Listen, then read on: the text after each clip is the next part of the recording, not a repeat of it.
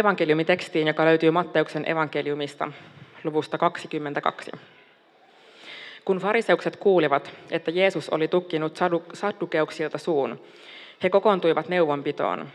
Sitten yksi heistä, joka oli lainopettaja, kysyi Jeesukselta, pannakseen hänet koetukselle.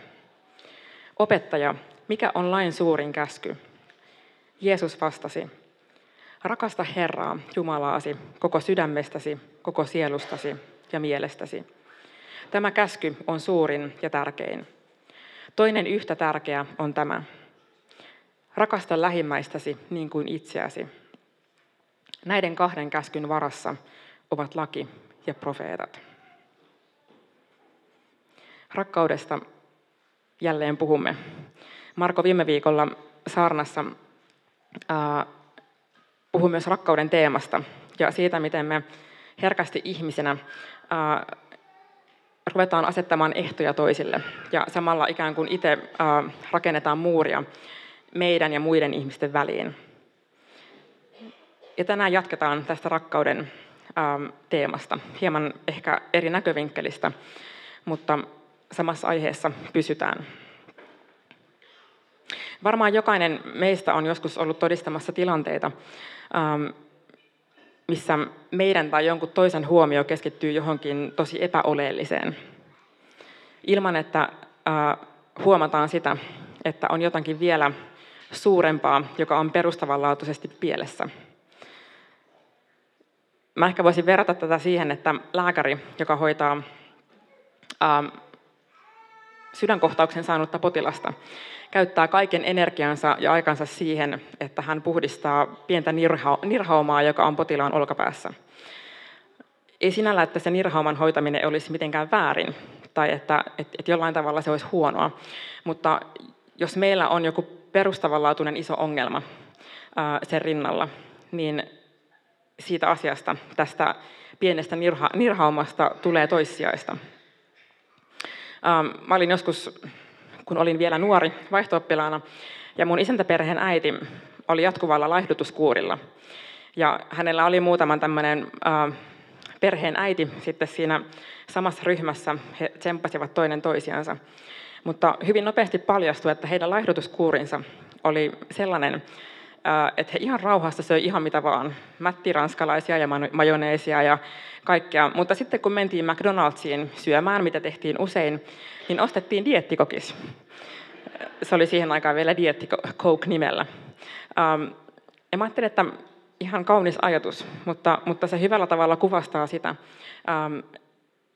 että jos me ei keskitytä siihen, mikä on oleellista, niin sekin, mikä on jollain tavalla ajaa ähm, hyviä tarkoitusperiä, niin siitä tulee toissijasta ja epäoleellista. Ja mä otin tänne yhden kuvan, joka ehkä jollain tavalla kuvastaa asiaa sinulle, joka kuuntelet tätä ehkä myöhemmin, etkä näe kuvaa, niin äh, kuvassa on hieman äh, huonossa kunnossa oleva talo.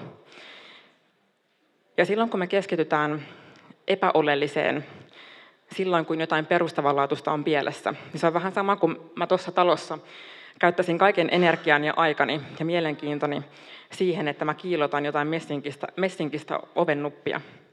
Ja, tai, tai silittäisin ja tärkkäisin jotain verhoja. Ja, ja se olisi se ainut, mikä mun mielestä on tärkeää. Ja jälleen kerran, ää, se on ihan kiva, että ovennuppi on kunnossa ja verhot on tärkätty. Mutta, mutta silloin, kun se perusta, ja joku mikä on tosi, aino, niin kuin, tosi oleellista, ei ole kohdillansa, niin jotain on pielessä, vaikka mä sinällään teen ihan hyviä ja oikeita asioita. Ja usein käy vielä niin, että ähm, tilanne on se, että auta armias, jos sillä naapurilla ei ole kiilotettua ovennuppia tai sen verhot on ryppyset. Niin kyllä minä olen sitten pudistelen päätä, että, että tota, nyt on kyllä huonosti asiat, että kyllä mulla sentään on ovennuppi kiiltää. Ja kyllä mulla sentään verhot on, on kohdillaansa. Ja yhtäkkiä me itse asiassa nähdään meidän elämästä vaan pieni kapea alue, jolla me arvostellaan sekä omaa elämää että muiden elämään. Ja Jeesusta lainatakseni ei huomata, että meidän omassa silmässä on hirsi, kun naapurilla on pieni ää, puutikku. Eli nekin tärkeät asiat, joita me tehdään, ne, älkää ymmärtäkö mua väärin, ne on tärkeitä, mutta me tarvitaan hetkiä, jolloin me tsekataan, että se mikä on kaikkein oleellista on kunnossa. Ja haluaisinkin lukea varmasti meille monille tutun raamatun kohdan korinttilaskirjeestä. Vaikka minä puhuisin ihmisten ja enkelien kielillä, mutta minulta puuttuisi rakkaus. Olisin vain kumiseva vaski tai helisevä, helisevä symbaali. Vaikka minulla olisi profetoimisen lahja, vaikka tuntisin kaikki salaisuudet ja kaiken tiedon, ja vaikka minulla olisi kaikki usko, niin että voisin siirtää vuoria, mutta minulta puuttuisi rakkaus.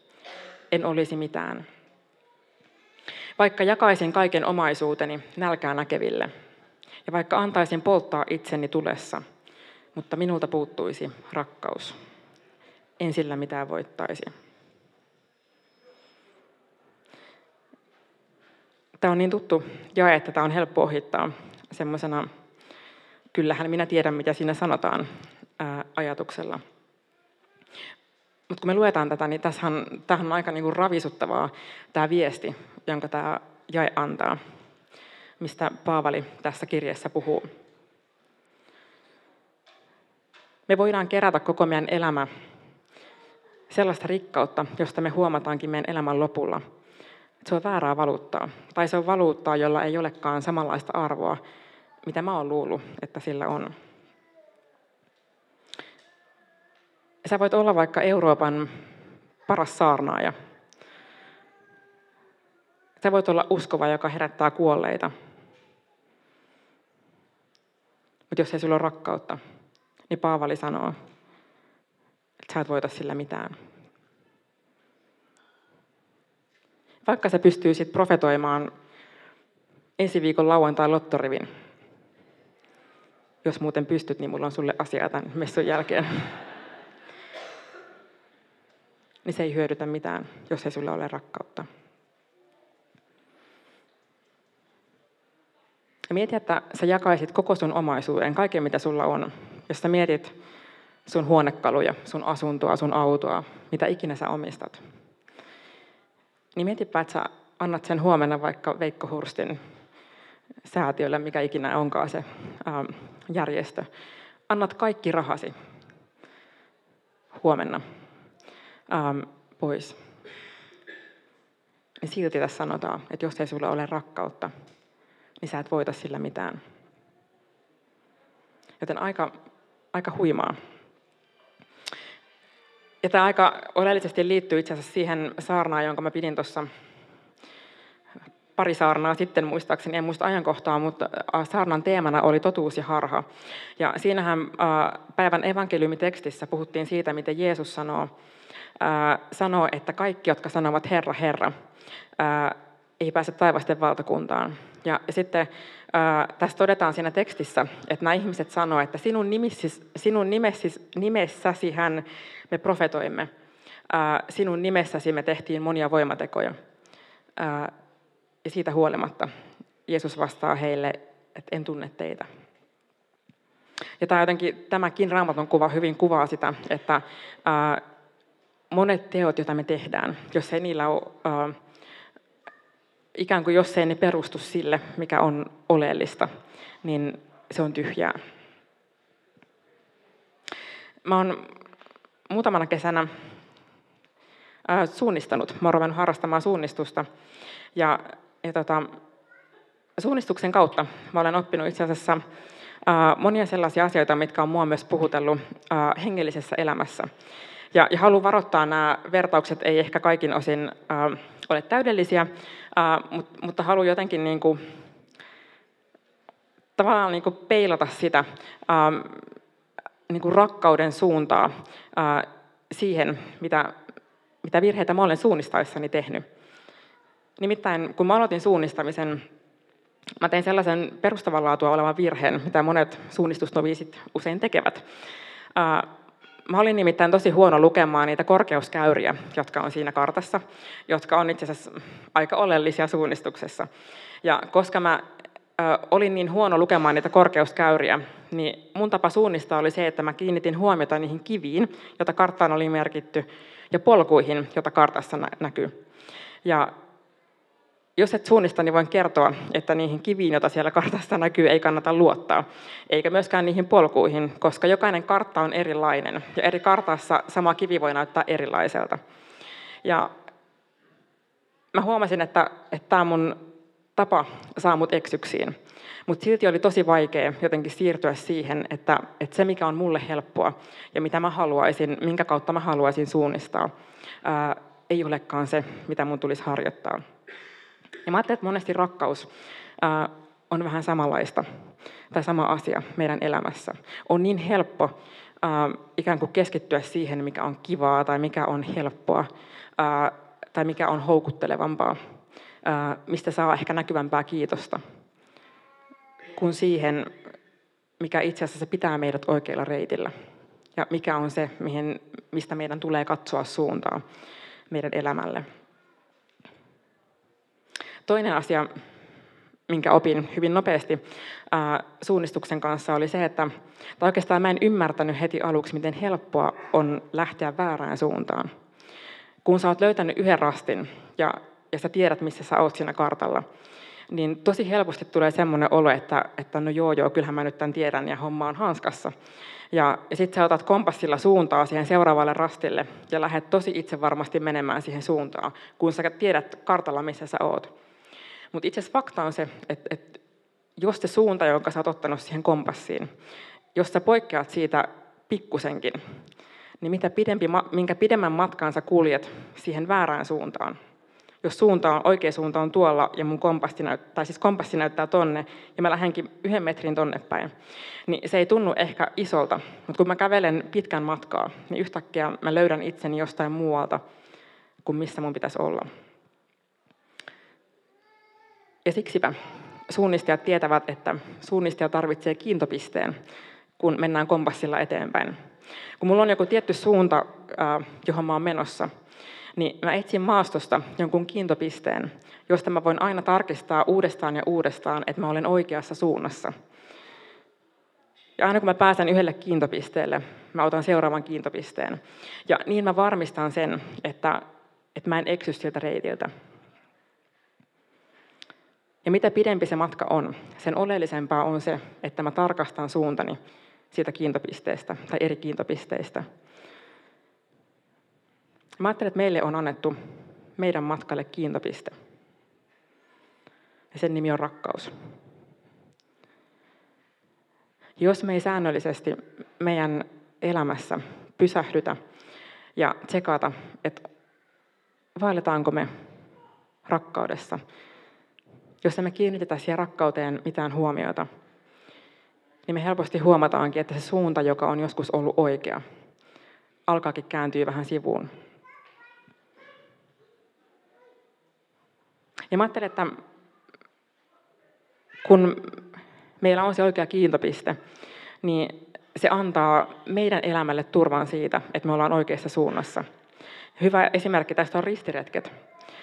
Jos ristiretkeläiset olisi aikoinaan ottanut muutaman rakkauden kiintopisteen, niin mä luulen, että ristiretket olisi jäänyt tekemättä.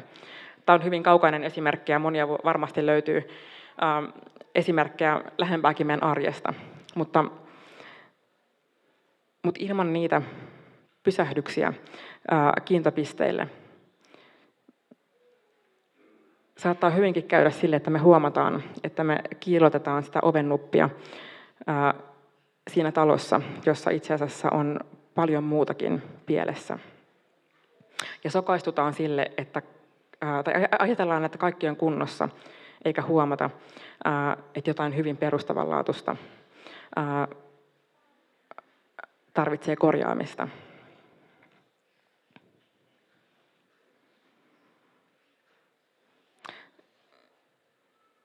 Kun puhutaan rakkaudesta, ehkä asia, mikä meille mole, monesti tulee mieleen, on se, että musta ei ole siihen. Ja kun tämä, tämä ei ole mikään helppo ää, rasti suorittaa. Mutta se ei olekaan meistä kiinni, meistä itsestämme palaan siihen hetken päästä. Haluan sitä ennen sanoa vielä sen, että, että meille on silti annettu kutsu rakastaa. Ja tämä käy hyvin selvästi esiin niin Jeesuksen opetuksissa kuin ää, läpi raamatun, läpi uuden, varsinkin Uuden testamentin. Ja itse asiassa meitä kutsutaan siunaamaan ää, meidän vihamiehiä, ei vain niitä, ketä meidän on helppo siunata. Ja Jeesus sanoo, ää, rakastakaa vihamiehiänne ja rukoilkaa vainoijienne puolesta – hän antaa aurinkoonsa nousta niin hyville kuin pahoille ja lähettää sateen niin hurskaille kuin jumalattomille. Sade ei valitse sitä, kenen päälle se sataa, eikä aurinko valitse sitä, kenen päälle se loistaa. Sade kastelee jokaisen, joka ei ole sateen suojassa. Ja aurinko, auringon säteet valaisee joka ikistä, joka ei itse halua suojautua auringolta. Ja yhtä lailla Jumala rakastaa ihan jokaista. Mä jossain vaiheessa, kun, tai joskus kun nukutan mun ää, pientä tytärtä, mä katselen häntä, kun hän nukkuu. Ja mä joskus mietin, että jokainen ihminen, joka mun elämässä tai jonkun toisen elämässä on ollut hankala tai ylimielinen tai katkera tai ilkeä, tai, tai jotenkin äärimmäisen tuomittava. Jokainen sellainen ihminen on nukkunut, niin kuin se pieni lapsi, jota toivottavasti oma vanhempi on katsonut rakkaudellisesti. Jotain siinä elämässä on varmasti mennyt pieleen, jos hänestä on tullut hankala tai ylimielinen tai katkera. Mutta me helposti unohdetaan, että hänelläkin on rakastava Jumala, joka lähetti oman poikansa myös tämän ihmisen puolesta. Ja silloin kun mulle tulee se ajatus, että mä en pysty tähän, niin Jumala kutsuu meitä jokaista muistamaan sen, että, että me ei olla yksin siinä veneessä. Jumala on se, joka meissä vaikuttaa meidän elämässä niin, että hänen rakkautensa saa ensin meissä sijaa, jotta me kyetään rakastamaan. Ja mä ajattelenkin, että meidän on vaikea rakastaa, ähm, rakastaa silloin, kun me ei ensin ymmärretä sitä, miten paljon meitä on rakastettu. Ja se, että me aletaan rakastaa muita, niin se lähtökohta on se, että me ymmärretään se, miten rakastettuja sinä ja minä ja me jokainen ollaan. Toinen näkökulma tähän samaan asiaan on se, ähm, että me, välillä meidän myös tarvitsee pysähtyä miettimään, miten paljon me ollaan saatu anteeksi. Jeesushan itse sanoi, että ähm, äh, naisesta, joka voiteli hänen jalkansa tuoksuvalla öljyllä, varsin kalliilla sellaisella, niin Jeesus itse sanoi että tästä naisesta, että hän sai paljon syntinsä anteeksi ja sen vuoksi hän rakasti paljon. Ja mä ajattelen, että monesti meidänkin on hyvä välillä pysähtyä miettimään, miten paljon me ollaan saatu anteeksi, koska se synnyttää meissä myös armollisuutta ja rakkautta muita kohtaan. Muuten me ollaan niin palvelija Jeesuksen vertauksessa, kun Jeesus esitti vertauksen palvelijasta, joka, on, joka sai anteeksi ää, 10 000 talenttia. Hän oli siis 10 000 talenttia velkaa ja, ja sai velkansa anteeksi. Yksi talentti, maksa, äh, yksi talentti vastaa sen ajan 6000 denaaria, ja yksi denaari on yhden päivän palkka. Toisin sanoen 10 000 talenttia on 60 miljoonaa denaaria. 60 miljoonaa päivän palkkaa.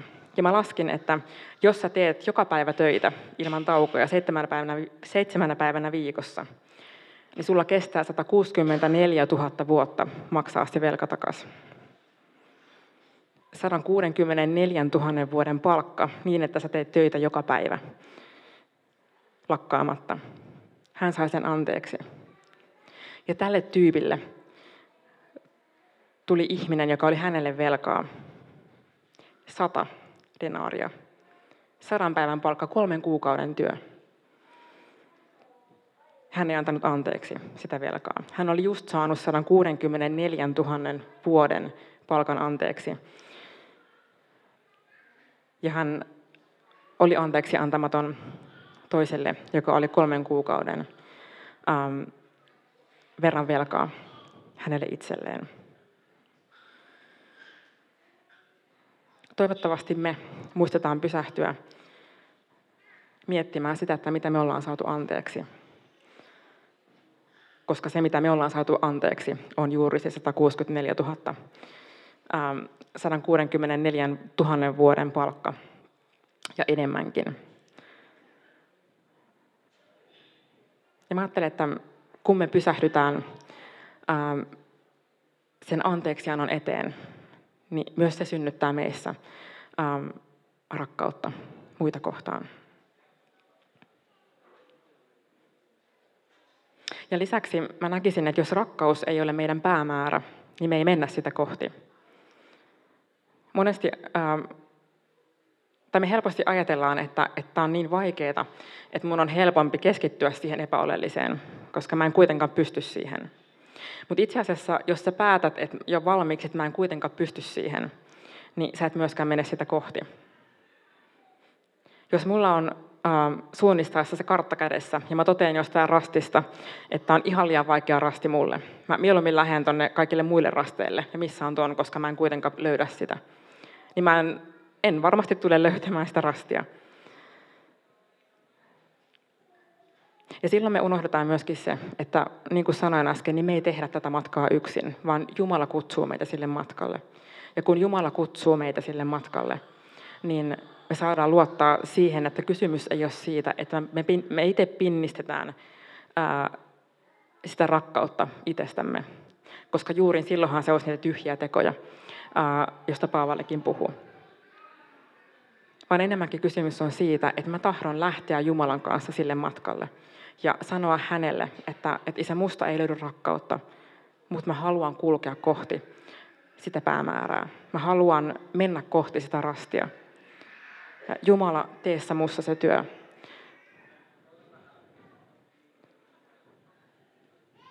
Ja vaan silloin mä kykenen menemään oikeaan suuntaan.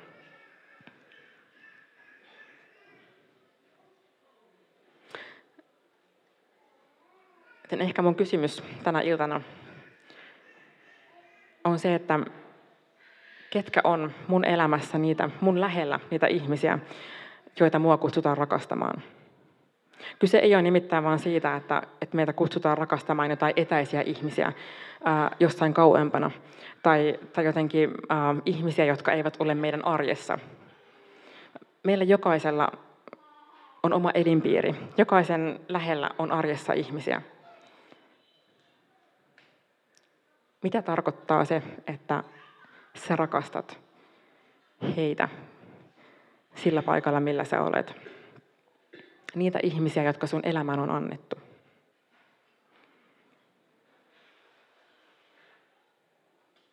Ja kun me lähdetään sille matkalle, niin me voidaan luottaa myös siihen, että Jumala iloitsee siitä, että me tahdotaan kiilottaa niitä ovennuppeja ja halutaan, että verhot on suorassa ja ne on kauniita. Ja itse asiassa mielenkiintoista on se, että Paavali, Paavali joka tässä korintilaiskirjeessä ähm, juuri puhuu siitä, että miten profetoiminen on turhaa, jos ei ole rakkautta, niin hän seuraavassa luvussa, luvussa 14, itse asiassa sanoo, äh, että tavoitelkaa profetoimisen lahjaa. Ja tämä verbi, jota Paavali käyttää, on vieläpä, äh, se kuvastaa sitä, että tosi innokkaasti, tosi hartaudella tavoitelkaa sitä lahjaa. Hän on just sanonut, että jos te profetoitte ilman rakkautta, niin te ette ole mitään. Ja seuraavassa luvussa hän kuitenkin kehottaa siihen. Ja mä ajattelen, että ää, se on hyvä muistutus meille siitä, että nekin teot, mitä me tehdään, ää, jotka, josta mä just niin kuin viittasin, että ne on toissijaisia, niillä on arvoa ja ne on merkityksellisiä. Silloin, kun me muistetaan pysähtyä ja miettimään, että onko sen kaiken meidän elämän perustassa se rakkauskiintopiste kohdillaansa. Meillä on verkoston visiolauseke, joka toivottavasti saadaan tuonne screenille. Se kuuluu näin. Rakastamme jokaista, palvelemme yhteiskuntaa, elävöitämme kirkkoa. Että rakastamme jokaista. Haluan poimia, ää, poimia siitä nyt tämän lauseen. Se ei ole mitään sanahelinää. Se kuulostaa ehkä ää, ympäripyöreältä.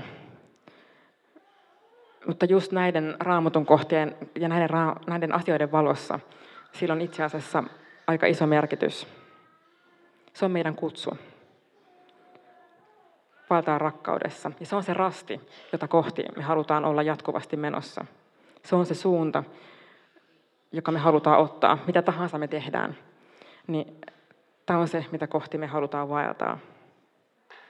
Siitä huolimatta, että tuskin tulee ikinä sellaista päivää, että, ää, tai ei tule ikinä sellaista päivää, että, että me voidaan todeta, että no niin, tämä on nyt taputeltu. Suursmurfi Marko saapuu toimistoon ja toteaa, että no niin, nyt rakastetaan, on, nyt rakastetaan kaikkia, että homma, homma hallussa. Ei toki niin, mutta se on se päämäärä, jota kohti me halutaan olla menossa. Ja me halutaan teitä jokaista kutsua siihen mukaan. Koska silloin meidän suunta on oikea ja kiintopisteet kohdillaansa. Rukoillaan yhdessä.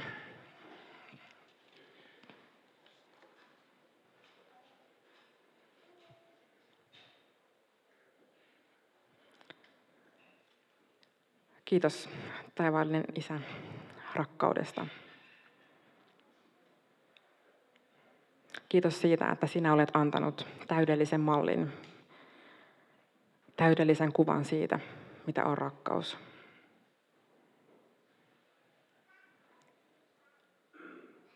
Jeesus, joka antaa elämänsä meidän edestä. Ja sä Isä kutsut meitä täyttymään sillä rakkaudella, kohtaamaan tuon rakkauden ja siitä lähteä eteenpäin. Itsekin rakastaa niitä, joita meidän tielle on annettu.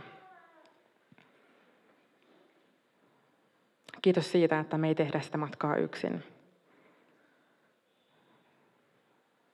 Kiitos siitä, että me saadaan tehdä se yhdessä, Isä, sinun kanssa. Armollisen, rakastavan Isän kanssa. Isä, me tässä hetkessä halutaan myös tunnustaa se, että me ei aina osata rakastaa. Me niin monesti ei osata rakastaa. Ja me unohdetaan niin monesti rakastaa. Me tässä hetkessä halutaan tuoda itsemme ja koko elämämme sun eteen tuoda myös se meidän oma rakkaudettomuus, ojentaa se sinulle.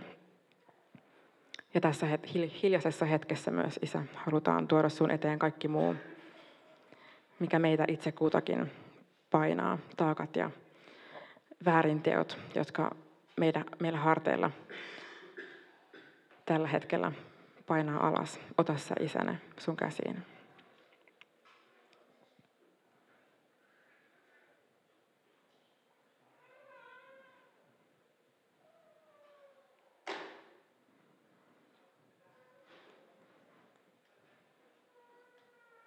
Kiitos siitä, että sinä rakkaudessasi sä pyhit pois kaikki synnit, kaikki vääryydet, kaiken rakkaudettomuuden. Ja kiitos siitä, että sä täytät meitä sun rakkaudella. Jeesuksen nimessä. Amen.